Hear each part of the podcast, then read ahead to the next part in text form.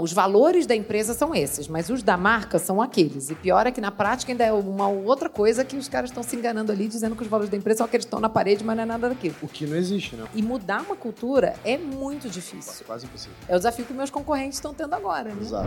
Fala galera, eu sou o Thales Gomes e esse é um episódio do Papo de Gestão, um podcast do G4 Educação em que eu converso com os maiores gestores do Brasil. Aqui você vai aprender as lições que eu gostaria de ter escutado na minha trajetória e vai participar de conversas conversas com pessoas que eu admiro sobre gestão, liderança, alta performance e outros assuntos que são necessários para você ser um líder 4.0. E no final, não esquece de ir no Instagram do G4 Podcasts para me falar o que, que você está achando sobre esse projeto.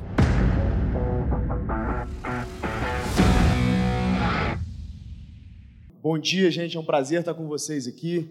É, é o primeiro podcast que eu vou gravar ao vivo então já perdoem qualquer erros aí. É, chegamos de surpresa aqui para começar esse negócio, Cris. É, quem sabe faz ao vivo. Quem sabe faz ao vivo, né? Cris é uma grande amiga minha, tipo uma pessoa que eu admiro pra caramba. Acho que é o, é o símbolo de que dá para você cuidar da tua família e cuidar dos negócios, né? Você fala muito sobre isso. É até uma frase que eu amo, que ela fala que a mulher grávida é o mamífero mais eficiente da Terra, não é isso? É isso aí. Essa frase eu Há gosto. provas. Há provas concretas que você estava grávida no meio de um roadshow para listar em Nasdaq. De oito meses. De oito é meses. um pouco grávida. Exato. Explodindo. Viajando o mundo inteiro, vindo para os Estados Unidos o tempo inteiro. E eu queria começar por aí, Cris, pela tua vida é, pessoal mesmo, porque você é uma grande inspiração para qualquer mulher. Porque existe talvez uma falácia de que tem que escolher entre carreira e família. E por eu ser seu amigo pessoal, por eu conviver um pouco com a sua família, eu vejo que não existe isso na sua casa. Vocês conseguem unificar ali, integrar família e trabalho, sucesso profissional e sucesso familiar. E fala um pouco sobre como que é isso para você, se, se você desde sempre teve esse sonho de ser mãe, é, ou eventualmente em algum momento essa, essa bifurcação de caminhos te incomodou e você quis provar que a sociedade estava errada. Como é que foi isso? É, nossa, é, quanto tempo a gente tem aqui hoje? Uma hora, fica à vontade. Eu podia ficar uma hora só falando disso. É, bom, mas eu acho que do começo, eu, eu curiosamente, eu nunca quis ter filhos quando eu era mais nova. Uhum. Eu, eu era aquele estereótipo da pessoa assim, super focada em carreira, entendeu? Era o que eu queria fazer, queria é, é, provar para todo mundo que podia fazer, podia acontecer.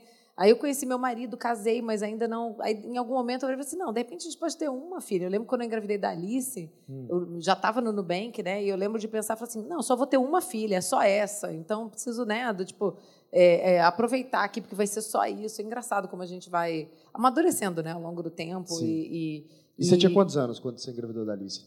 Ah, é, acho que 30, 30 e poucos. Uhum, uhum, fiz 40 uhum. agora, ela fez 8. Ela nasceu, eu estava fazendo 32, então Sim. tinha 31, Sim. né? É, mas eu, eu enrolei, eu brinco eu enrolei meu marido muito tempo, né? Do, tipo, a gente estava junto há nove anos quando, quando eu engravidei da Alice. E foi, foi planejado é, ou foi tipo. Ah, foi assim, foi um pouco no susto, né? Porque era o comecinho do Nubank e a, a gente, né, não, era estava longe de ser o momento ideal. E claro. uma pergunta que eu recebo muito das pessoas, né, fala assim, ah, espera o momento ideal, não sei o quê. Gente, não tem momento ideal, tem momento realmente péssimo, né? Se o seu relacionamento está indo para o buraco, você está para se separar, ou do tipo você está numa condição financeira que realmente assim, do tipo, né, não, não, não, não tá tem nenhuma condição, tudo bem. Mas você fica esperando o momento ideal, ele nunca vai chegar, sabe? É, e, e, hoje, enfim, eu, eu, minha última filha eu tive agora, esse ano, né? Então, tinha 39. Né? É, eu acho que eu adoraria ter começado mais cedo, ter feito tudo mais cedo, sabe? É, mas, enfim, mas eu acho que voltando à tua, à, tua, à tua pergunta, eu acho que ao longo do tempo eu fui percebendo que, é claro que é, é, a gente tem muita realização, muita recompensa de, do, do, pelo lado profissional, né? Mas o sentido das coisas, né? É, é, é, o, é o lado pessoal. Né? Quando a gente pega toda, toda a pesquisa que é feita em relação à longevidade, em relação à felicidade, né? O, assim, tem um consenso construído de que o segredo da felicidade são bons relacionamentos na vida. Né? Faz sentido. É, e não, não tem relacionamentos mais profundos e mais ricos e mais recompensantes do que os relacionamentos familiares. Né?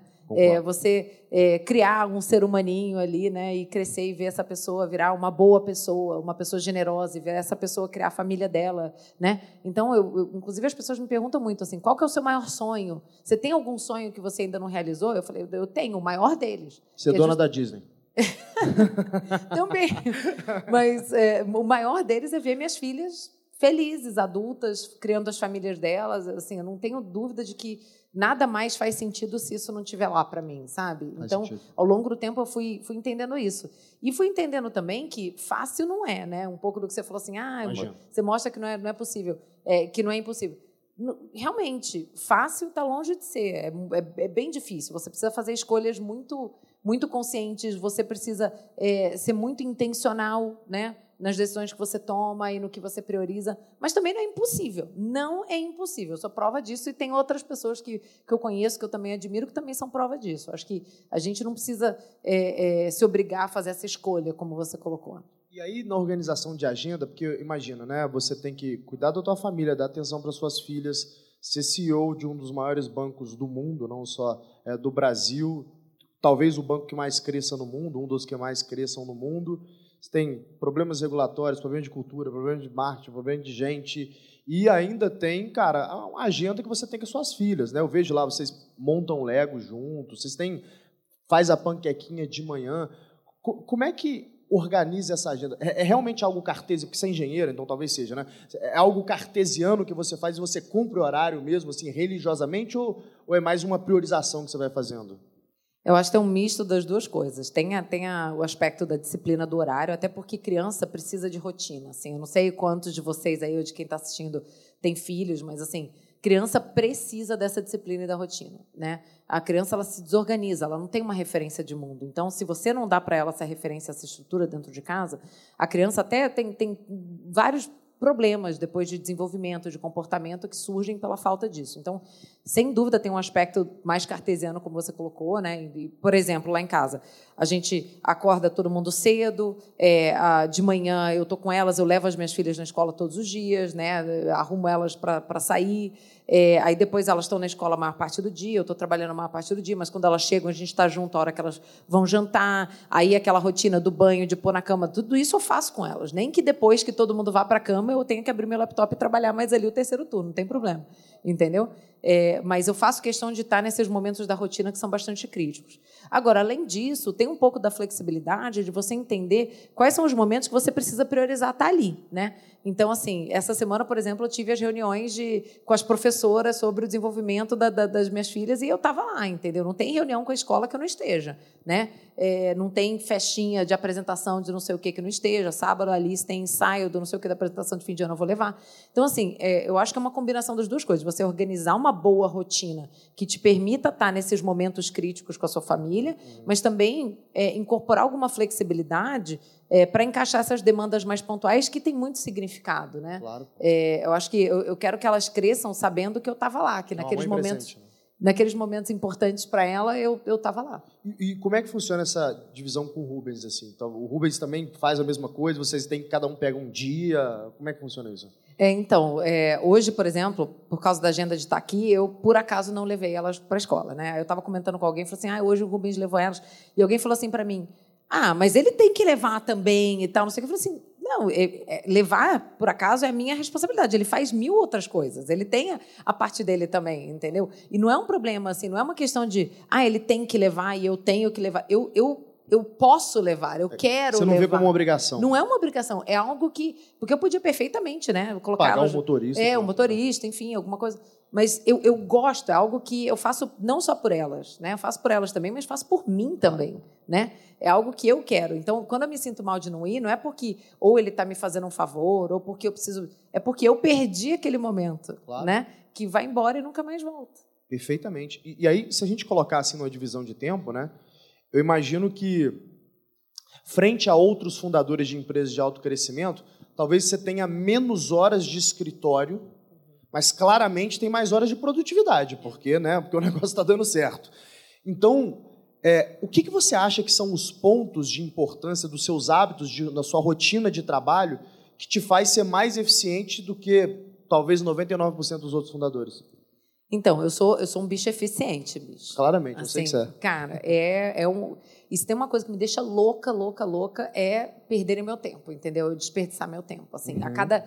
Não tem 15 minutos do meu dia que eu não estou tentando ter o máximo retorno nele, né? E quando alguém desperdiça meu tempo, isso é o que me deixa assim possuída. Imagino. Mas em relação a como eu faço, é... então acho que vai desde, como eu falei, organizar uma rotina muito eficiente, que eu não tenho perdas de, de, de tempo entre coisas, né? Então, por exemplo, a Rafa que trabalha comigo está aqui, né? Que, que me ajuda a organizar todo tudo que eu faço ela sabe que, é, assim, se eu tenho várias reuniões, é melhor fazer elas todas uma na sequência da outra. Uhum. Porque se você tem 15 minutos, meia hora entre uma reunião e outra, é um tempo que vai embora. É você não vai, você, você não, vai usar para nada. nada. Você não ah. consegue fazer o setup mental ali para você conseguir entrar num outro assunto. Nem entendeu? entrar em estado de flow. Você demora, sei lá, meia hora mesmo Esquece. Flow. É. Então, assim, eu prefiro do que ter meia horinha entre uma e outra aqui e ali, 15 minutos aqui e ali, juntar isso tudo num bloco de uma hora ou de uma hora e meia. Entendeu?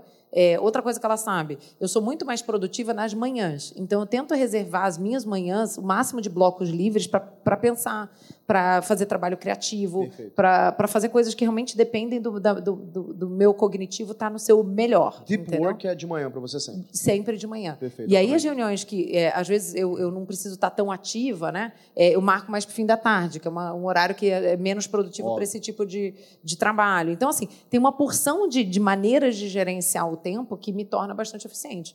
Aí tem outras regras que eu acho que muitos de vocês já ouviram, que é assim, pô, você tem uma coisa que precisa ser feita e que pode ser feita rápido, você já resolve ela na hora, você não deixa para depois. Já responde aquele né? já rápido. Responde, já exato. Uhum. É, coisas que precisam de, de, um pouco mais de tempo, eu coloco um slot na agenda para eu garantir que aquilo está sendo feito. Tem um sistema todo de follow-ups também das coisas que precisam ser feitas, que, entre o meu uso do meu inbox, o, o Slack e tal, eu consigo. Eu, vezes, muitas vezes eu mando mensagens para mim mesma que eu vou ver depois para garantir que aquilo. Então, assim, tem uma porção de coisas e cada um funciona de uma maneira. Mas eu posso te dizer, voltando à primeira coisa que você falou aqui hoje nesse, nessa, nesse papo, é, eu acho que muito disso é, eu, eu, aprendi com a maternidade, entendeu? E quando eu estava grávida. Você falava Porque muito sobre isso. Você, você precisa. Não tem, você não tem alternativa mais. E, e outra, o impacto de você não ser eficiente não é mais só em você. É nos ser humaninhos também que estão dependendo de você. Com então, certeza. você se obriga. Não tem essa. Não tem mais para onde escapar. E, sabe o que eu fico pensando assim do, do fato de você ser super eficiente, né? Talvez, talvez não, certamente isso provoca um efeito cadeia nas pessoas que respondem para você ali diretamente, até porque, igual você falou, olha, eu não aceito que percam o meu tempo. Ou seja, shit talk não existe com você. Aquelas reuniões, ah, vamos discutir. Não, qual é a pauta? Qual é, o que, que você quer comigo dessa reunião? Então, cobra uma eficiência maior do time, que eu acho que deve rolar esse efeito cadeia ali embaixo na companhia como um todo. Né? O que me leva a um outro ponto que eu gostaria de abordar com você, que é cultura. Né? Então, é, eu já vi você e o Davi em oportunidades diferentes falando sobre o momento de criação de cultura do Nubank, que eu acho que foi super bacana, que vocês têm até hoje lá, aquele quadrinho branco onde você colocou, e, e como o pessoal talvez não teve a oportunidade de ouvir isso, eu quero abordar um pouco desse tema com você. Tá? Para você, então, Cris, como que eu crio cultura em uma companhia. E aí eu quero saber como é que foi o caso de criação de cultura do Nubank. É eu pensar nos princípios e valores que norteiam os fundadores e traduzir isso para o que eu quero no meu negócio, ou não é eu pensar onde que eu quero chegar no meu negócio e aí sim criar um conjunto de princípios e valores. O que, que você pensa sobre o ponto de criação de cultura e como foi isso para vocês no Nubank? Cara, é, esse é outro papo que dava para ficar aqui duas horas falando, né? Mas vou. Take your time. No, não, no melhor espírito da eficiência, aqui vou falar para vocês, ó, o passo a passo, essa é a parte, cara, ouro aqui da, da, desse papo. Acho que a primeira coisa é, é, falar o seguinte: a gente foi muito intencional sobre esse ponto de cultura no Nubank, né? Porque assim, tem muita startup, muita empresa até que a pessoa começa lá o negócio, começa a trabalhar e bota os primeiros clientes, contrata as primeiras pessoas e, e sei lá, e, e, e espera o negócio ganhar alguma atração e tal, e, sei lá, lá para dois, três anos o negócio está indo e tal. Aí eles olham para a cara do outro e falam assim, pô, esse negócio de cultura, né? Esse negócio é importante, essa história de cultura. Pô, vamos resolver esse negócio de cultura agora aí, vamos ver que cultura que a gente quer. Só que aí, bicho, cultura está lá. você, você já tem uma cultura. Todo você, mundo tem cultura, né? Todo mundo Você só tem. vai ter a chance de definir ela se você fizer no início. Né? É isso, é isso, tá lá. E mudar uma cultura é muito difícil difícil. Opa, quase impossível. Muito difícil, né? É, é o desafio que meus concorrentes estão tendo agora, né? Exato. É, então, assim, a gente começou no, o primeiro dia que eu, o Davi e o Ed, a gente sentou na nossa primeira reunião trabalhando juntos, já 6 de maio de 2013, vai fazer 10 anos ano Olha que vem. Só. Olha só. é, a gente estava falando de cultura. A gente estava justamente falando de que cultura que a gente queria criar, quais seriam os pilares e tal, né? Então, assim, tinha alguns princípios ali que a gente, como fundadores, a gente trazia sobre crenças nossas em relação a é, o que, que faz, o que, que fazia sentido, com o que, que a gente se identificava do ponto de vista de estilo de liderança e tal. Mas uma coisa que foi muito importante para a gente foi muito cedo entender que é, é, tudo uma coisa só. Não tem a cultura, aí depois a marca é outra coisa. Porque tem, tem empresa né, que vive nessa, nessa dicotomia, né, nessa esquizofrenia, que é assim, ah, é, não, os valores da empresa são esses, mas os da marca são aqueles. E pior é que na prática ainda é uma outra coisa que os caras estão se enganando ali, dizendo que os valores da empresa são aqueles que estão na parede, mas não é nada daquilo. O que não existe, né? Não, não dá para você discernir valores de marca da empresa, né? Não existe, não existe para mim, assim, o produto é a marca, é a cultura, é a empresa, é tudo uma coisa só. Óbvio, é tudo integrado. É, é tudo uma coisa só. Então, assim, a gente também, é, com, com, de, no começo, muito cedo, é, a gente sabia que a gente precisava construir uma marca muito forte. A gente sabia que isso ia ser um fator muito decisivo para o futuro do negócio, para o nosso sucesso, né? para o nosso sucesso ou não sucesso. Claro. E, e, a gente sabia que a marca ela tinha que ser um, assim, um, uma, uma consequência muito óbvia, muito objetiva da cultura. Né? Uhum. Então, assim, esse foi o ponto de partida para o desenvolvimento da marca. Né? É, então, a gente desenhou lá quais eram os, os nossos principais valores, qual era o, o propósito, né? O, o, principal propósito, a nossa razão de existir como empresa. E tudo isso foram as, os, os, inputs na, no desenho da marca. Uhum, né? Uhum. Então, esse, esse foi um pouco do, do, processo de criação e chegar ali em algo que a gente estava muito comprometido a, a, a sustentar. E aí, ao longo do tempo, é, uma, uma coisa também super importante que vale dividir aqui com vocês de aprendizado é o seguinte: é, quando você olha livro-texto, né, a definição de cultura é assim, ah, é como as coisas funcionam, como as pessoas se comportam e tal. Só que, cara, como as coisas funcionam, como as pessoas se comunicam, se comportam, vai mudar. É óbvio que é, quando a gente começou lá na casinha, nós três e mais, sei lá, meia dúzia dos primeiros funcionários ali, a gente se comportava e se comunicava de uma determinada maneira. Perfeito. E hoje, quase 10 anos depois, quase 8 mil funcionários, é outra. Com gente no mundo inteiro, é óbvio que é outra. Aí você fala assim, ah, então a cultura mudou? Cara, eu acho que a cultura evoluiu nesse sentido, né? no sentido de, dos processos, dos rituais, etc. Mas a gente aprendeu a focar nas coisas que não podem mudar. Né? Perfeito que é o propósito da empresa e os nossos valores. Né? Uhum. Então, ao longo do tempo, a gente parou de, de, de, ficar encanado com essa coisa, ah, mas a cultura está mudando, ah, mas não é a mesma coisa. Óbvio que não é a mesma coisa, óbvio. E ainda bem que não é, porque a empresa cresceu. É. Né? É, se fosse a mesma coisa, porque a gente estava estagnado, estava lá no mesmo lugar. Mas eu acho que umas Entendeu? coisas que são, pelo menos que eu percebo do Nubank, né?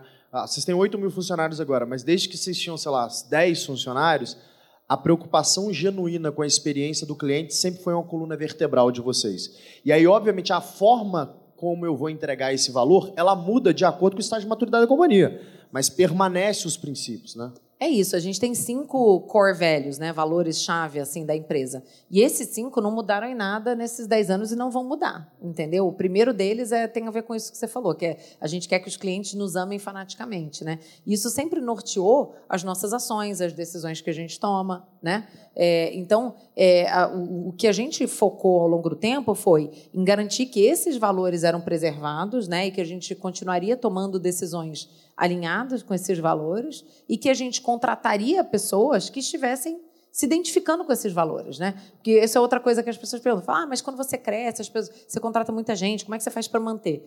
Então, você precisa trazer pessoas que estão alinhadas com essa filosofia. Porque é muito difícil você trazer pessoa que, cara, acredita em algo completamente diferente e a pessoa vai se moldar 100% aquilo.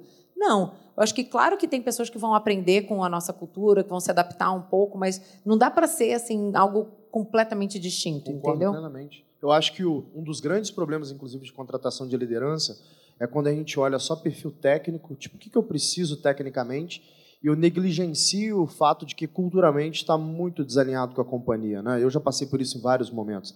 Eu já tive momentos de trazer gente do MIT, que, cara, campeão mundial de matemática, campeão de astrofísica, era exatamente quem eu precisava para o cargo que eu tinha, mas culturalmente estava muito distante da companhia e, infelizmente, eu perdi a pessoa, porque não, não tem match. Né? E, e, e o que eu vejo de importância de construção cultural para a gente, principalmente no G4, tem uma cultura muito forte, muito bem definida, é meio que um framework pelo qual as pessoas usam essa lente para tomada de para enxergar uma coisa para tomada de decisão. mas a, a, forma como a gente vai se comportando, isso depende da BU, isso depende do momento da companhia. Concordo que evolui com a, com a maturidade. O mais importante para mim é a pessoa ter um norte. Fala, beleza, o que, que a gente vai fazer? Por exemplo, quando tem discussões difíceis. A gente passou recentemente por discussões difíceis, de caminho para onde que a gente ia.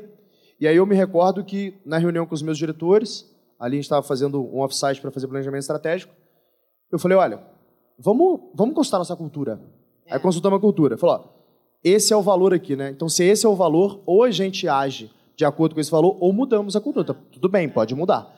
Mas é um norte importante para a tomada de decisão. Agora, e quando essa cultura eventualmente começa a tomar uma vida própria e nem sempre ela traz para a companhia aquilo que é a visão da liderança, aquilo que é a visão do fundador achava que seria o melhor para a companhia. Existe uma forma de eu controlar isso que acontece ali por baixo sem sem tirar o calço da coluna vertebral da companhia e eventualmente causar uma revolução interna que vai me prejudicar na operação?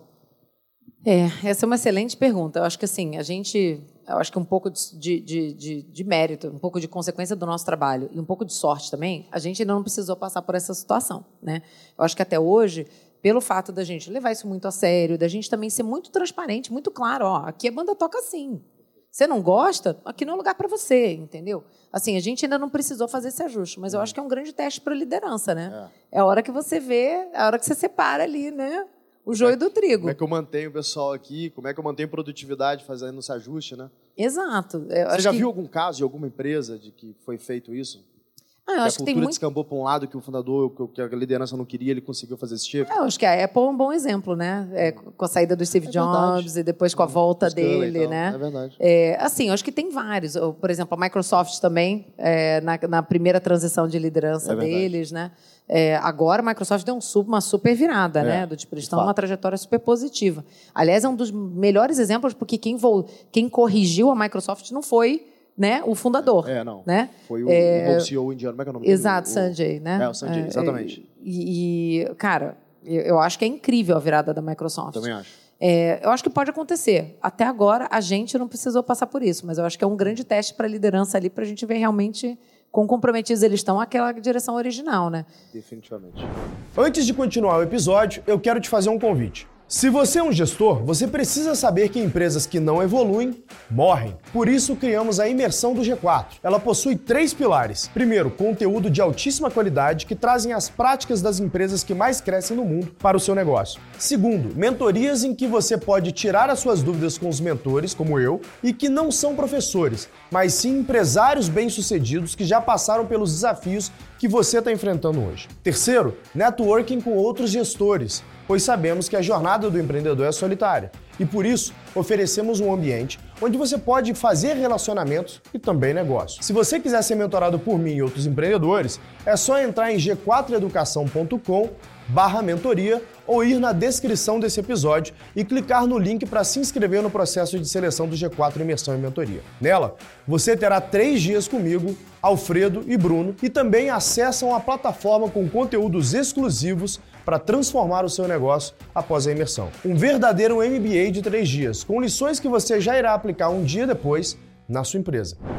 E, e, e me conta uma coisa, assim, é, falando de caminho de, de, de, crescimento, né?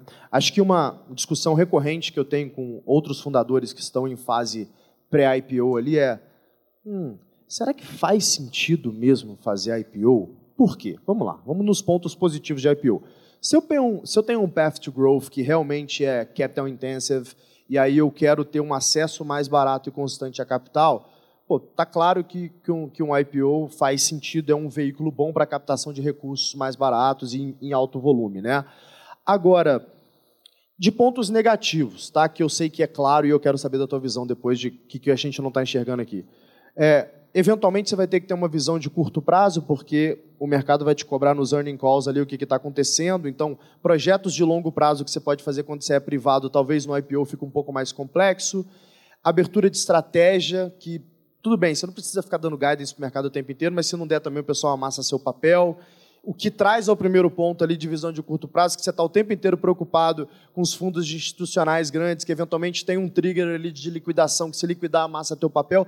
Então, como é que eu equilibro é, essa, essa, essa vontade do mercado, essa, essa meta que esses fundos têm ali quando eles aportaram nesse tipo de ativo, com o que a companhia realmente precisa fazer para atingir teu próximo passo, como é que eu não deixo isso prejudicar a visão de execução de longo prazo do negócio? E aí, a pergunta é, na sua visão, IPO valeu a pena?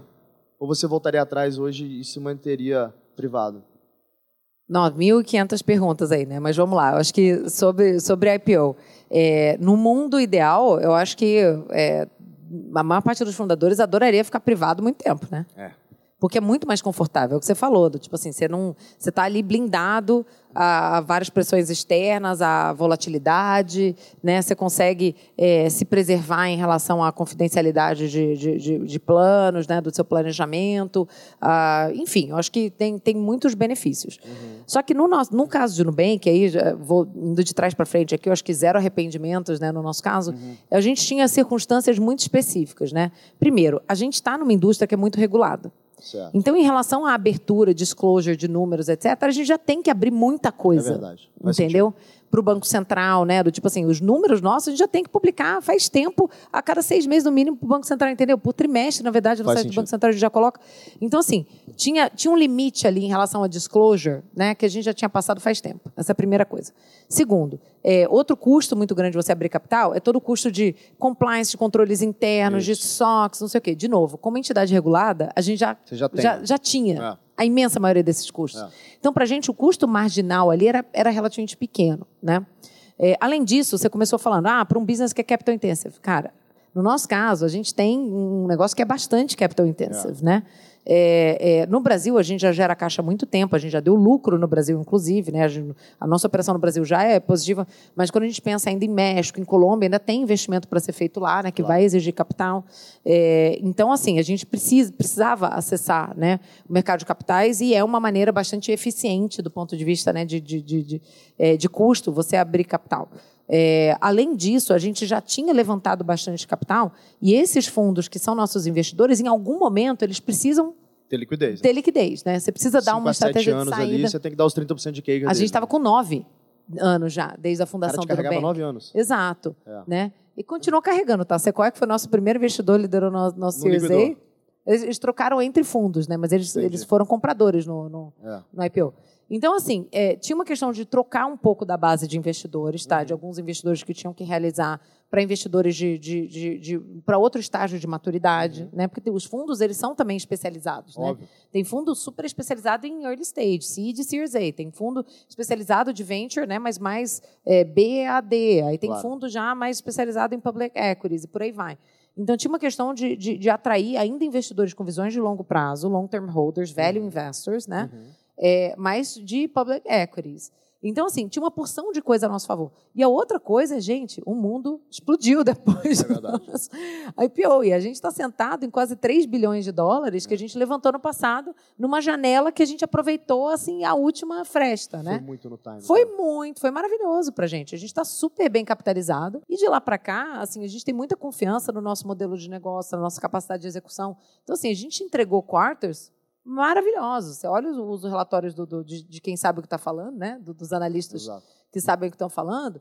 Todo mundo vê que foram assim, foram quarters incríveis, né? Que a gente continuou crescendo com bastante sustentabilidade em relação a, aos indicadores de qualidade, né? Da carteira. Então, cara, zero arrependimentos. Para a gente foi muito bom, mas não é para todo mundo. É claro. O que eu fico chocado com o teu crescimento, especificamente, só fazendo um parênteses aí, é a rapidez que você conseguiu crescer o tamanho da tua base frente aos bancões tradicionais. Né? Então, que os caras demoraram, sei lá, 30, 40, 50 anos em um, cara, em um mercado de capitalismo de compadres, eu posso falar isso, você não pode, é, você fez ali em questão de puta, 5, 6, 7, 8 anos ali, quase, sei lá, 50, 60% da base, né? Qual o tamanho da base do, do, do Nubank hoje? É, então, tem, tem um ranking do, do Banco Central que saiu essa semana, né, ah. que mostrou que a gente, é, a gente já passou de 70 milhões de clientes, é. né? Mais 70 milhões de clientes, a gente passou o Santander, né? Hoje a gente é a quinta maior instituição financeira no Brasil em número de clientes. Bacana, cara. E, e mesmo em áreas que a gente, assim, está engatinhando ainda, né? Por exemplo, investimentos.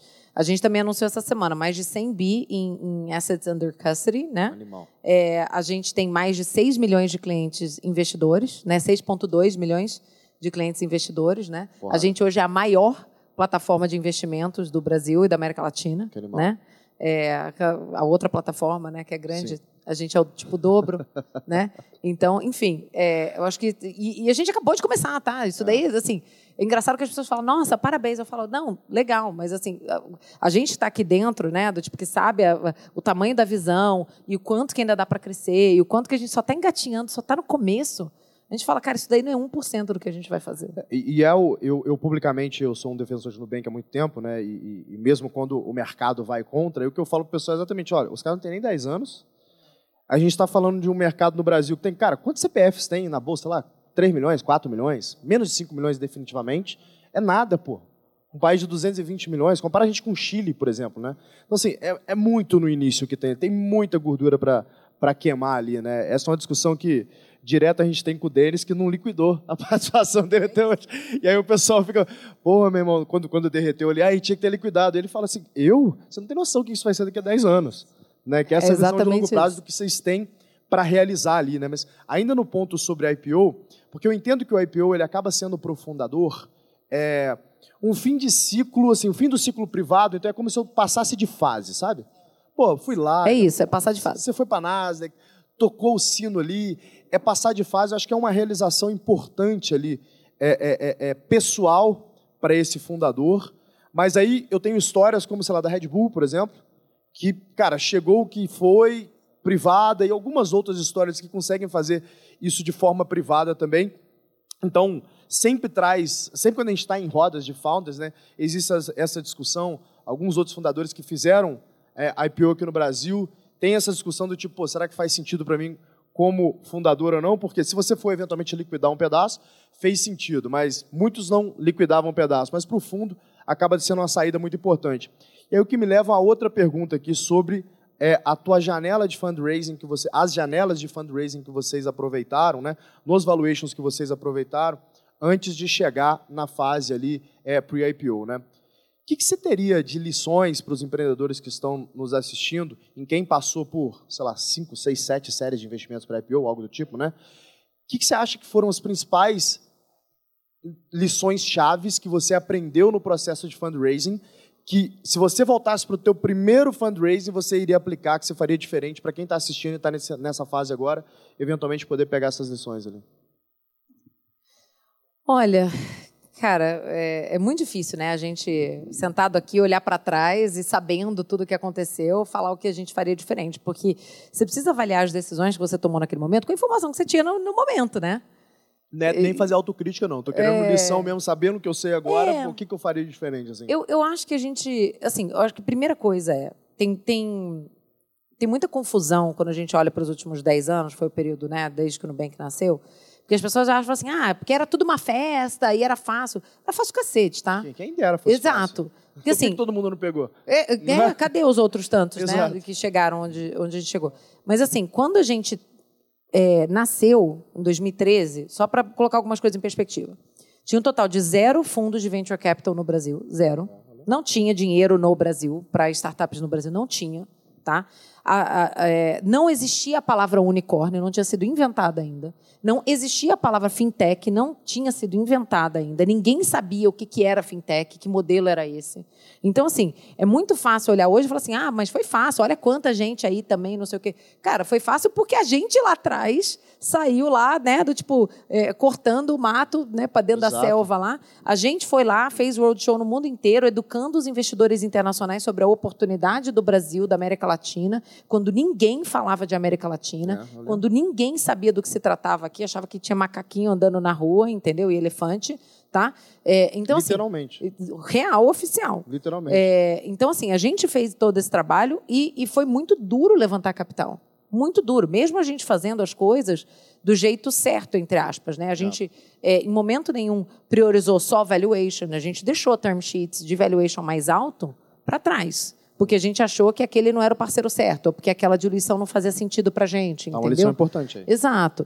É, a gente buscou a cada rodada trazer os parceiros ali, os investidores, que a gente acreditava que iam agregar mais valor. Claro que depois lá na frente a gente consegue olhar e falar assim, puta, esse cara aqui que a gente achava que ia agregar super valor foi uma bosta. Claro. Entendeu? E esse outro aqui que a gente não achava que, que ia ser tão bom foi ótimo, uhum, entendeu? Uhum. Tipo, isso, isso a gente não tinha como saber, né? Claro. É, mas eu acho que a gente foi dentro do que é, do, da informação que a gente tinha, né, tomando as melhores decisões que a gente podia, uhum. né? É, e isso eu acho que eu, a gente deve muito, acho que em todos os sentidos, né, mas especialmente nesse sentido de fundraising, ao Davi, porque ele vinha desse mundo, né? Ele vinha Sim. de venture capital. Então, ele conhecia muito bem a indústria por dentro, como as decisões eram tomadas, o que, que era importante para os investidores, uhum, uhum. o que, que os investidores queriam ver a cada estágio, quem eram os, os, os bons investidores que provavelmente iam agregar valor para a gente. Uhum. É, então, acho que a gente estava muito bem posicionado. E essa não é a realidade do, do é. da maior parte dos fundadores, né? Não a maior é. parte dos fundadores bate muita cabeça com isso. Com certeza. E aí, se eu puder, inclusive, mergulhar um pouco mais nisso, né? Você falou uma lição super importante ali que eu aprendi aprendi também ao longo da vida, que é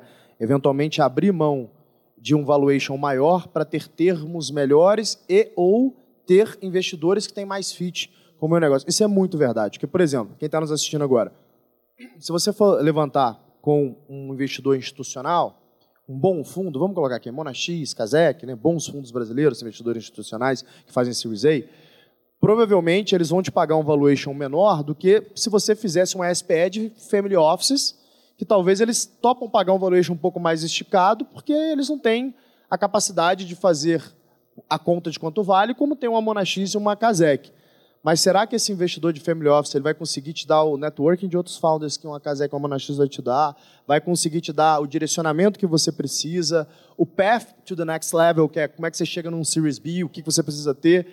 Definitivamente não, ou as não, né? proteções né? que eles vão pedir também em relação Perfeito. ao downside vão ser muito agressivas, entendeu? Liquidation preference muito alta. E, e você não quer estar nessa posição. Outra coisa também que a gente precisa pensar, e a gente lidou com esse trade-off, é assim, você não quer tomar um valuation muito alto muito cedo. É. Porque você precisa gerir expectativas das pessoas, entendeu? Então, assim, você fala assim, cara, mas e a próxima rodada? Eu não quero tomar um valuation muito alto agora e ter um down round lá na Ou frente. fletar na próxima. Entendeu? Ou ser um, um round flat na, na, na, é. na, próxima. Então, são, é, assim, é mais arte do que ciência. Com né? certeza. Né? Mas são vários fatores ali que você tem que equilibrar a cada passo que você dá. Com certeza. E aí, até explorando um pouco desse tema de fundraising, né? Assim, definitivamente é, funding secou no mundo de maio para cá, pelo menos. Eu me lembro que eu estava em Nova York, lá nos eventos dos bancos, e aí eu estava até falando sobre o G4 num evento do Bank of America, e estavam todos os fundos lá, e a gente começou a falar com os caras. O pessoal, pô, vocês estão raising? Então a gente falou, não, te gera caixa, tal, aquela história. E aí o pessoal é, falou, pô, eu acho que é exatamente o tipo de business que vai ficar na moda agora, né? que é o que não precisa de capital, porque existe um dry powder muito grande para esses fundos. Né? Para quem não sabe, gente, eles captam e eles têm ali um deployment, geralmente em cinco anos tem que deployar, aquele fundo, 5 a 7 anos ele tem que deployar. Então, o dry powder que a gente fala é a quantidade de capital que eles têm que está empossado ali é, para investir, só que com um momento de incerteza como esse, o pessoal acaba segurando, né, vira esse dry powder, só que eles precisam aportar em alguma coisa. E aí, naquele momento, eles falaram, acho que é exatamente o tipo de business que vai capturar aqui para gente, mas como o valuation está muito tá ainda está muito contraído, né, devido aos fatores macros, puta, guerra, problema de China, enfim, saindo ainda de, de crise sanitária. Os founders que não precisam de capital, que é o nosso caso, os caras falam, pô, vou tomar dinheiro para quê? Eu não preciso de capital, ainda mais no valuation, eu não vou tomar. Então, criou-se ali um, um, gap importante para a indústria, porque ele só ganha o carry dele se ele deployar e tiver sucesso, né? Então ele precisa disso para viver. Something's gotta give. É. Alguém vai ter que. Eu quero saber, eu quero te botar a batata quente na mão. O que, que você acha que vai ser aí a cena de, de, de venture capital aí para os próximos dois anos? Como é que você acha que esse, que esse, que esse, que essa questão vai ser resolvida ali? Então, acho que de algum lado vai ter que ceder, né? Assim, eu gosto de pensar que sempre tem dinheiro para oportunidade boa, entendeu? Uhum. Né? Eu acho que os investidores, eles é o que você falou, do tipo assim, quando o mercado está aquecido, todo mundo quer participar da festa. Quando não está, eles estão sentados em cima de dinheiro que eles precisam colocar. Perfeito. Então, assim, é, eu acho que sempre existe dinheiro para um negócio que é muito bom. Eu acho que todo mundo vai ficar mais seletivo, é. entendeu? É, eu acho que vai, vai ter que ter um pouco de razoabilidade ali, porque as boas oportunidades, como você falou, os founders também vão ter leverage, vão falar, cara, mas eu não preciso desse dinheiro, é. eu não preciso de tanto dinheiro, é. eu não preciso dessa diluição, etc. Eles vão ter que se encontrar um pouco no meio do caminho para fazer o negócio acontecer. Entendeu? Você acha é um... que vai equilibrar um pouco essa balança, eu então? acho, Eu acho. E outra, eu acho que a gente está bem posicionado. É, a gente, América Latina, né? E Brasil, especialmente. Vamos falar um pouco de produto, Cris, porque Nubank ele é, é reconhecidamente talvez o melhor produto bancário do mundo, né? Assim, os investidores globais falam de, da habilidade que vocês têm de construir um bom produto. É, o que, que, você acha que são os elementos importantes para um fundador pensar, ou para uma companhia que aqui está nesse evento pensar, quando ela estiver pensando a construção de produto? Da onde que parte as ideias de produto do Nubank e através de quais rotinas vocês conseguem fazer o melhoramento contínuo desse produto? Essa, essa pergunta é muito boa, é, porque a resposta é ao mesmo simples, mas profunda, né? Uhum. É, porque assim, a resposta, a resposta simples e curta é, ah, parte do cliente. Tá bom, lógico, óbvio, sempre Mas parte como do cliente. captura essa vantagem é, do cliente, né? Pois é, eu acho que uh, tem, tem muita gente que, que gasta muito dinheiro, perde muito tempo perguntando para o cliente o que o cliente quer, né? Quer, e aí você acaba chegando naquela história do, do, do, né, naquela anedota antiga lá do Henry Ford, né? Que uhum. se você perguntasse para as pessoas o que, que elas queriam, é, era um cavalo mais rápido, é. né? Não era o carro. É, então, é, eu acho que o segredo está em você entender profundamente é, esse cliente, no sentido de que quais são os, os pain points, é, o, que, que, o que, que realmente dói na vida desse cliente, quais são os medos, quais são os sonhos, sabe? Quais são as emoções mais profundas é, que, que é, a, trazem o comportamento desse cliente, né? E como que você consegue resolver essas angústias, resolver essas dores, resolver esses medos, né? Ou viabilizar esses sonhos no lado mais positivo de uma maneira diferente, de uma maneira que ninguém nunca fez, né? Eu falo que inovação é isso. Inovação é você resolver um problema que existe de uma maneira diferente, que ninguém nunca fez. Mas precisa ser um problema, gente. Precisa ser algo, né? É, tem uma outra anedota também desse mercado que é assim: você quer vender é, analgésico ou vitamina, né? Assim, eu, eu, gosto de estar no business de vender analgésico, Perfeito. né? Porque tem um senso de urgência ali, porque está doendo, porque a pessoa vai estar muito mais motivada a tomar aquela decisão de comprar o analgésico do que, ai, olha, tem aqui uma vitamina, é bom para você, viu? Se você tomar todo dia, durante né, a vida inteira, a sua saúde vai ser 0,1% melhor, né? Tipo, isso, isso não faz tanta diferença, entendeu? Concordo plenamente. É, você então, criar coisas que vai de zero para um, que é o que vocês fazem, né? É isso, do tipo, como que, como que você olha para um problema que todo mundo meio que aprendeu a conviver, né? E que todo mundo sabe que está errado e consegue pensar numa solução ali inovadora, criativa, né? Que ninguém nunca trouxe. E aí, Cris, até falando sobre isso, né? Obviamente isso tem muito a ver com pessoas também que vocês têm lá dentro, né? Você tem uma densidade de talento, talvez uma das maiores densidades de talento é, do Brasil, né? O, o que, que para vocês no Nubank é caminho para poder manter essas pessoas lá dentro? Porque todo mundo quer pescar na tua piscina. Imagino que você sofre ataque o tempo inteiro. Quais são os eventos ou pacotes, tirando financeiro, tá? Que vocês entregam de valor para as pessoas para que vocês consigam manter essa concentração de talento lá dentro? É, então, a competição de talento, ela, ela é global hoje em dia, né? Ainda mais depois do Covid, né? Com, com, principalmente as empresas de tecnologia sendo muito é, friendly, né? Para todo o trabalho remoto. Então, assim, óbvio, a gente está sofrendo ataque o tempo inteiro e não é aqui no Brasil, na América Latina, não. A claro. gente tá, é, tem startups na, na Europa, startup é empresa de tecnologia também, sim, Google, sim. Amazon da vida, né? É, é, cara, com seus escritórios nos Estados Unidos, na Europa, tentando tirar gente do Nubank aqui. Claro. É, cara, eu, eu acho que muito das coisas que, que é, permitem a gente atrair e manter é, a nossa equipe são as mesmas que permitem a gente atrair e manter os nossos clientes, né? Uhum. Porque assim, é, quando, é, de novo, colocando um pouco do financeiro do, de lado, né? É, quando, em dúvida, a, a, a, o cliente e, e, o funcionário, né, a pessoa, vai preferir trabalhar para uma empresa que é, trata bem o cliente, que tem bons produtos, né? É, que está crescendo, né? É, que está fazendo diferença no mundo, é, que, que trata, que, que faz a coisa certa, né? É, que não, não, não tenta trick, né? Do, tipo, né? O, o, o, que é transparente, vamos colocar assim dessa maneira, uhum. entendeu? É, que tem uma agenda positiva, que tem uma liderança comprometida com, com a empresa, que vive ali os valores, que tem uma cultura com as quais elas se identificam, né? Então, eu acho que é esse combinado de coisas. Claro que tem também coisas mais objetivas como investimento em desenvolvimento, né? Eu acho que você fala bastante sobre isso, isso né? Sobre é, é, o growth mindset, que é algo que a gente vive muito. Então, assim, a gente incentiva muito uh, essa cultura do, de feedback, de aprendizado, né? De você aprender com os erros que a gente comete, né? E melhorar da próxima vez e tomar risco. Então, todas essas coisas ajudam, mas é um não tem uma bala de prata. ah, sim, a gente retém o pra talento nada, né? porque a gente fez esse programa aqui que a gente amarrou e a pessoa tem um contrato, ela não pode ir embora.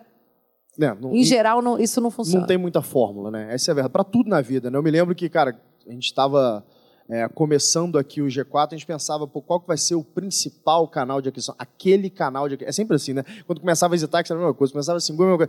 Qual que vai ser? A gente sempre busca a bala de prata. Você fala, cara, não tem. Tem um canal que traz 5% de crescimento, o outro traz 7%, o outro está 3%. Então é a combinação que te traz seu crescimento ali, né? Mas você falou de um ponto que, que pra gente aqui, por ser uma, uma escola de, de negócios, né? A gente é muito caro pra gente, né? Que é o desenvolvimento das pessoas. E aí quando eu penso em times de elite, né? As tropas de elite, em qualquer coisa, o time que ganha NFL, as tropas de elite militares, né, eles têm algumas características em comum. Né? Eles têm uma grande concentração de talentos, como a gente tem. Eles têm é, é, uma cultura muito forte e eles treinam o tempo inteiro. Eles se preparam, eles se desenvolvem. Eles não, eles não ficam ali satisfeitos com aquilo que eles já têm, eles buscam o próximo passo de desenvolvimento. E é super comum eu diria que talvez 90% das empresas, o que eles fazem, eles buscam uma cultura muito forte e uma alta concentração de talento. Mas eles negligenciam o treinamento e acabam colocando o treinamento como um perk. Do tipo assim, ah, se você quiser fazer um curso, eu te pago uma parte. Não existe um programa. Para vocês no Nubank, então, existe um programa de desenvolvimento pessoal, o RH faz um PDI e vocês financiam esse PDI. Fala um pouco sobre isso. É, eu acho que tem diferentes é, é, esferas e níveis né, de, de, de desenvolvimento. Eu acho que é, para citar um exemplo, né? Hoje é, a gente tem é, a gente chama de GMs, né, de General Managers, que são os, os, líderes multifuncionais que hoje tocam os nossos diferentes negócios, né? Tá é, então, assim, pensa que eu tenho um GM de seguros, um de investimentos, um de cartão de crédito, por aí vai, né? Uma pessoa que é, até e, e até áreas é, que são plataformas, hoje tem GMs, né? Então não são só líderes de negócio que tem necessariamente ali um PNL, um produto que é customer facing, né? Entendi. Que o cliente compra. Então, por exemplo, a gente tem uma GM que inclusive é incrível, que é a Maite, é, que toca o nosso time de prevenção à fraude. Tá, tá? que é uma óbvio que é uma área super importante do, do time. Tudo que é uma alavanca importante da empresa, então você coloca um GM. A gente tem um time multifuncional. Tem uma pronta exato. Pra... Pô, bacana, exato. faz sentido. E, e, e, a gente criou é, o GM Academy, por exemplo, né? Uhum. É, que é um programa, acho que de mais de um ano, né? Tá. É, que tem diferentes módulos focados em diferentes competências. Uhum. Inclusive, semana passada, eu estava tava eu, o Youssef, o Jag, o Matt, uh, uh, então, né, os nossos executivos mais sêniores, com todo, com 40 dos nossos GMs mais sêniores, é, no, no, numa imersão que a gente fez é, no INSEAD, lá na França, customizada para a gente, Legal. com cases específicos de Nubank, para a gente discutir, aprender, garantir que a gente está fazendo as reflexões com, com, com o, o, né, os aprendizados que a gente teve, dos erros que a gente cometeu, e discutir é, futuro. Então, assim, a gente ficou quatro dias imersos com esse time, né, investindo muito, muito não bacana. só no desenvolvimento deles, mas também nas conexões pessoais que a gente tem entre esses times. Claro, né? que é tão importante quanto o desenvolvimento. Porque a gente tem uma organização hoje, de novo, são quase 8 mil funcionários, né, e espalhados em trocentos países, com times. E a gente está hoje organizado com plataformas globais, produtos globais e mercados. Né? Uhum. Eu estou tocando os mercados, mas eu tenho lá a, o, o Jag tocando os times de produto global e o Matt tocando os times de plataforma global. Claro. Então, assim, hoje não tem como nenhum GM cuidar só da própria vida. Com certeza. Todo mundo depende um do outro, né? Então, é, não só é super importante a gente desenvolver os GMs individualmente, mas a gente desenvolver a habilidade deles trabalharem como um time. Porque o resultado final do Nubank vai ser uma coleção dos esforços desses indivíduos, não só com os seus próprios times, mas também de maneira lateral. E como é que desenvolve interdependência? É uma, é uma das coisas mais difíceis, né? Porque assim, é, já é desafiador você tocar o seu time Exato. multifuncional com as suas metas e tal, quando, quando você tem os recursos sob o seu controle. Exato. Que dirá quando você depende né, do, do, de, de, de outros times. Então, é, é, um grande desafio. Eu acho que passa por você construir muita confiança, né? Uhum. Que os líderes dos outros times estão alinhados com as entregas, com os valores, com a maneira de trabalhar, com os objetivos em comum que a gente tem é, é, passa por você contratar esses objetivos em comum, os shared goals que a gente chama, tá. né?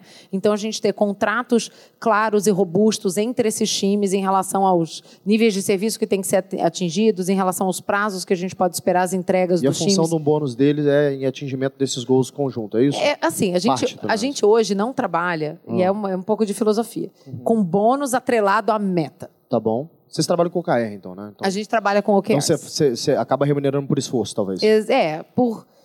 Eu acho que é uma combinação de resultado e de esforço. Porque a gente sabe que, assim, a gente não quer que as pessoas é, é, obsessem só com gaming, né? Com, com às vezes, tá claro. até é, é, manipular um pouco aquela métrica, porque aquilo vai estar diretamente associado ao bolso dela, entendeu? É, se for OKR, por exemplo, é, é, é. bottom-up, então se você pagar pelo bônus, você vai escolher a menor, menor meta possível. Né? Exato. Né? Que geralmente é a negociação de meta tradicional. Pois é. Né? Você puxa de um lado, ele puxa do outro, a gente chega num consenso. No, né? no meio que não é bom para ninguém, né? Não é lá essas coisas, então a gente, a gente não. Mas, mas eu acho que é um quando a gente fala de remuneração variável, que por sinal, no nosso caso, é 100% equity, a gente não trabalha com, não trabalha com, com bônus cash, não. Mas teu fixo é. é um fixo é, é bom, é alto, uhum. não é baixíssimo, uhum. entendeu? É alto uhum. uh, proporcionalmente, mas a gente, variável é só equity, porque a gente quer realmente alinhar os incentivos para o longo prazo, e são baseados em uma porção de coisas, inclusive como esses contratos são feitos, executados, como esses OKRs são entregues. Faz entendeu? sentido. E aí, pensando então nesse, nesse variável como equity, né, eu imagino que vocês tenham definido ali um equity pool tal, com, desde sempre, né, deve ter tido um equity pool para poder dividir, mas chega um determinado momento que você para de dar percentual da companhia e você começa a dar é, números de ações com base em valor, uhum. né? E, e, e, as regras disso, né? Existe uma duration do tipo, cara, em cinco anos você tem que me vender isso de volta, porque chega uma hora que, que vai, vai acabar, vai secar esse pool. Aí você faz uma outra rodada e recompõe o pool, ou você sai comprando o pessoal, tem uma regra de recompra para isso. Como é que fica isso do longo prazo? É, a gente tem a possibilidade de fazer algumas recompras, mas agora como, como empresa agora tá pública... Agora está mais fácil. É, mas, é mais fácil. Mas pré, vamos lá. É, é, pré a gente tinha uma reserva é, que a gente era uma reserva generosa. A gente já sabia da filosofia da empresa tá. que a gente queria é, alavancar. Que é generoso, você pode falar não? Ah, eu não, eu não, mesmo se eu quisesse e pudesse, eu não vou lembrar. Tá bom. Mas eu lembro que era bastante. Sabe, desde o nosso Series A tinha uma reserva grande. Uma ordem de uns 10%? É, por aí. Tá bom. Por aí. Entendido. É, bem significativa, sabe? Sim. É, e, se fosse o caso, o que a gente poderia fazer é emitir mais ações, diluir todo mundo um pouquinho e colocar para isso. Acho claro. que esse é o caminho, entendeu? Mas a gente. É que nunca... não é uma conversa fácil, né? Que aí você vai ter que, por exemplo, chegar para os fundos e falar: olha, galera, vocês vão ter que ser proporcionalmente. Nunca foi um problema para gente. É mesmo, Cris? Essa conversa. Porque eles sempre souberam da importância disso como um mecanismo de incentivo. Pelo contrário, acho que eles sempre apreciaram o fato da gente ter 100% da equipe com os incentivos alinhados em equity de longo prazo. Caramba, que bacana. Eu nunca ouvi isso de fundador nenhum, você acredita? É. Todo mundo fala para mim que os fundos com eles são uma loucura. Quando eu tento falar e você tem que ser desproporcionalmente diluído, é quase como você tomar um down round assim, para poder fazer um negócio. Cara, é, no nosso caso, é um pouco do, do, de quem a gente escolheu ter com a gente, né? Faz sentido. Aí é aquilo que você ensinou aqui mais cedo, né? De ter o fit de fato com o que vocês querem construir. Já que a gente está nesse ponto de preparação, né? Você é CEO do quinto maior banco do país, então como é que você se prepara assim? O que, que você tem de programa para você de desenvolvimento? Existe algo que você meio que desenha para executar ao longo do ano ou não é tão planejado? É tipo assim, de acordo com a minha necessidade no momento, eu vou estudar alguma coisa. Como é que você se prepara? É, não é algo super estruturado, não. Eu acho que assim, minha cabeça foi amadurecendo ao longo do tempo, né? Eu acho que é, eu, eu, eu vinha de uma formação, né? É, acho que muito diferente da tua história, né? Do, tipo, eu fui lá, fiz a faculdade, fiz poli, fiz mestrado, fiz MBA, do tipo assim, eu tinha muito essa visão da, da, da formação acadêmica, né? É, e depois você começa a trabalhar de verdade, você percebe que, cara, tem muito ali que é meio ilusão, né? Do tipo. É, tem aplicabilidade, né? Exato. Ou aplicava tipo, na década de 90, né? É, colega, pô, se eu virar aqui e falar assim, ó, eu der a melhor aula teórica aqui de natação para vocês, vocês vão sair nadando daqui? É. tipo, sabe assim? Tipo, Exato. É, trabalho é a mesma coisa, não sei por que a gente se ilude. É, né? Que, plenamente. que a gente acha que a gente vai assistir uma aula e a gente vai sair dali e cara, você tem que é bunda na cadeira, são horas de trabalho, Exatamente. sabe? É você e, e, tem uma frase que uma vez eu ouvi de alguém, já nem lembro mais de quem, não consigo dar o crédito, mas eu acho brilhante, que é assim: experiência é um negócio que você adquire imediatamente depois de precisar dela. Perfeito. É isso, né? Então, é assim, a, a, realidade é essa. É, então, eu, em algum momento, caiu a ficha que eu precisava aprender com tudo.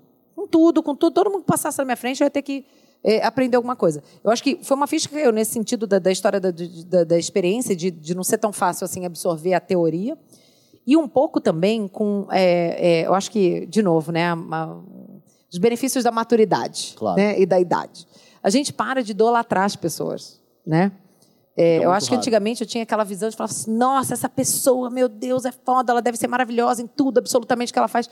Porra nenhuma. Do, tipo, cara, até, ela é ser humano, é cheia de defeitos, tem um monte de porcaria, Exato. fala um monte de bobagem, né? É, faz um monte de coisa errada também. Então, assim, eu, eu, em algum momento eu cheguei à conclusão de que é, é, não só as pessoas que eu achava que eram aquela Coca-Cola toda não eram aquilo tudo, uhum. e tudo bem, eu continuava tendo que aprender com elas, e aquelas Óbvio. coisas que eu admirava nelas continuavam sendo né? admiráveis, entendeu? Exato. Mas também tinha um monte de gente em volta de mim que tinha um monte de coisa para me ensinar. Com certeza. Então, assim, hoje eu amo quando eu aprendo alguma coisa com os meus times, entendeu? Com, sabe? Eu adoro. Que, que, teve alguma reunião essa semana que alguém falou alguma coisa, assim, olha, aprendi alguma coisa hoje, olha aqui, né? Do, tipo, não sabia disso daqui. Então, assim, eu aprendi a procurar isso, né?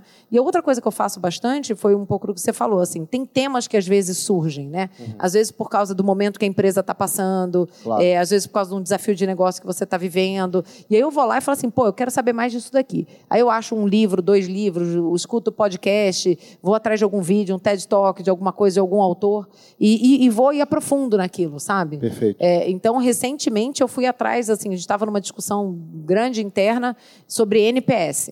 Tá bom. Né? E aí eu fui lá e li o livro do, do cara que inventou o NPS, que escreveu, o cara inclusive. Da bem, lá. O cara da bem. Aliás, eu tive uma reunião com ele, pedi uma reunião com ele, fui lá, tipo, passei uma hora com ele. Aí ele já escreveu vários livros, mas é. ele escreveu um recente, chama Winning on Purpose. Hum. Né? que é muito bom, por sinal, que eu adorei. E isso é, é, é, foi, é, assim, o trigger, né, o gatilho para uma porção de conversas internas, uma porção de decisões internas que a gente tomou relacionadas à NPS. Então, acho que é um pouco uma combinação de todas essas coisas. Assim, eu estou sempre aprendendo, né? Estou sempre é, ouvindo coisa, eu leio muito, eu ouço muito. É, livro, hoje em dia, eu só ouço, né? Porque é muito mais eficiente a história muito, do tempo, né? Tá, tá dirigindo, já vai ouvindo Estou ouvindo, ali, né? exatamente. Tô di dirigindo ainda é fácil, cara. Eu ouço tomando banho, eu ouço no banheiro, fazendo maquiagem, me arrumando, é, botando criança para dormir, faço tudo. E, e, é bacana porque o pessoal chama isso de andragogia, né? É, é, o, é, o, aprender por interesse. E é o que eu realmente acredito, assim, você aprender com quem faz. Então, cara, eu quero aprender sobre NPS, é. eu não vou procurar um acadêmico que fez um PhD e é. se aprofundou em NPS. Não, eu quero falar com um cara que realmente faz isso da vida, que escreveu o um livro, me dá uma reunião com esse cara, aprender com quem faz, acho que faz muita diferença. Porque ele te dá o shortcut, né? Do isso. tipo, fala, olha, o que você precisa saber é isso? Não, e fala do que não funcionou. Exatamente. Entendeu? Fala assim, exatamente. Pô, porque na teoria é tudo lindo, né? Exato. Mas assim, na prática, a hora que você vai ver, fala assim, pô, mas isso aqui não encaixa direitinho aqui, nem ali, né? E aí? Perfeitamente. Você teve a oportunidade de errar, falou, puta, eu errei aqui, então o shortcut seria você não ir por esse caminho e ir por aquele. Eu sou igual. Eu quero aprender qualquer coisa na minha vida, sabe? Quero aprender jiu-jitsu. Cara, eu vou pegar um campeão mundial e falar, cara, você me dá uma aula. Eu quero aprender essa guarda que você faz. Ah, quero aprender uma coisa de negócio. Pô, eu vou falar com uma pessoa que faz isso muito bem. Me mostra o que você usa de ferramenta, como é que é a tua rotina aqui. Então, acho que faz, acaba, acaba fazendo muito mais sentido, né? Então, já que a gente está nesse ciclo de aprendizagem, né? É, vamos trazer um pouco ali para a tua é, vida pessoal. Qual foi a, o último grande livro que você leu, sem ser técnico, mas que você acha que te adicionou como pessoa, como valor, como moral, aquele, aquele livro que, que adiciona um bloco a mais na nossa vida, ou aquela, que não seja livro, que seja uma palestra, aquele conhecimento que você adquiriu, que trouxe um bloco a mais na sua vida, que você fala, eu me sinto mais completa com isso, que você acha que você pode dividir com a gente aqui. Cara, eu acho que um dos que mais fez diferença faz tempo, isso, tá? Já tem uns, uns bons 10 anos é um livro uh, uh, de, do, de um professor de Harvard que, inclusive, faleceu. É, que ele, exclui, ele escreveu quando ele foi diagnosticado com o câncer que matou o pai dele, né? Uhum é, que foi o cara que inventou o conceito de disruptive, né? De Innovator's Dilemma. O Innovator's Dilemma. É. É, ele é, chama How You Measure Your Life, é. né? Então, assim, acho que, não sei como chama em português, mas alguma coisa parecida com como você vai medir a sua vida, né? E, e ele fala justamente sobre, é, é, sobre esses pontos, às vezes, um pouco mais filosóficos e mais relacionados à moral, entendeu? Em relação ao que, que, o que, que realmente é sucesso, né? Como que a gente deveria pensar sobre as decisões que a gente toma e a pessoa que a gente gente se torna, entendeu, ao longo da vida. Eu, é, um, é um livro que para mim fez muita diferença. Eu não sabia desse livro dele, How You Porra, maravilhoso. Aí fica a dica aí para vocês. Maravilhoso. Tem Vai um artigo da. Harvard Business Review, que é o resuminho, né? Que Aham. deve ter, sei lá, umas 10 páginas e tal. Mas o livro é fantástico. O livro é How muito you bom. Measure Your Life. Bacana ou não foi? Essa é a Cris Junqueira, senhoras e senhores. Mãe de três, Mãe de CEO do três. quinto maior banco do Brasil, tocou o sino em Nasdaq e ainda faz panquequinha da Disney para as meninas. É ou não é? Veste de princesa, Exatamente. entendeu? Vai pra Disney, faz, faz panquequinha, faz churrasco no domingo, vinagrete, farofa. Você é um exemplo de mãe, minha amiga. É um prazer ser seu amigo, dividir um pouco a vida com você e aprender com você aqui hoje. Salva de palmas para a Cris. Obrigada.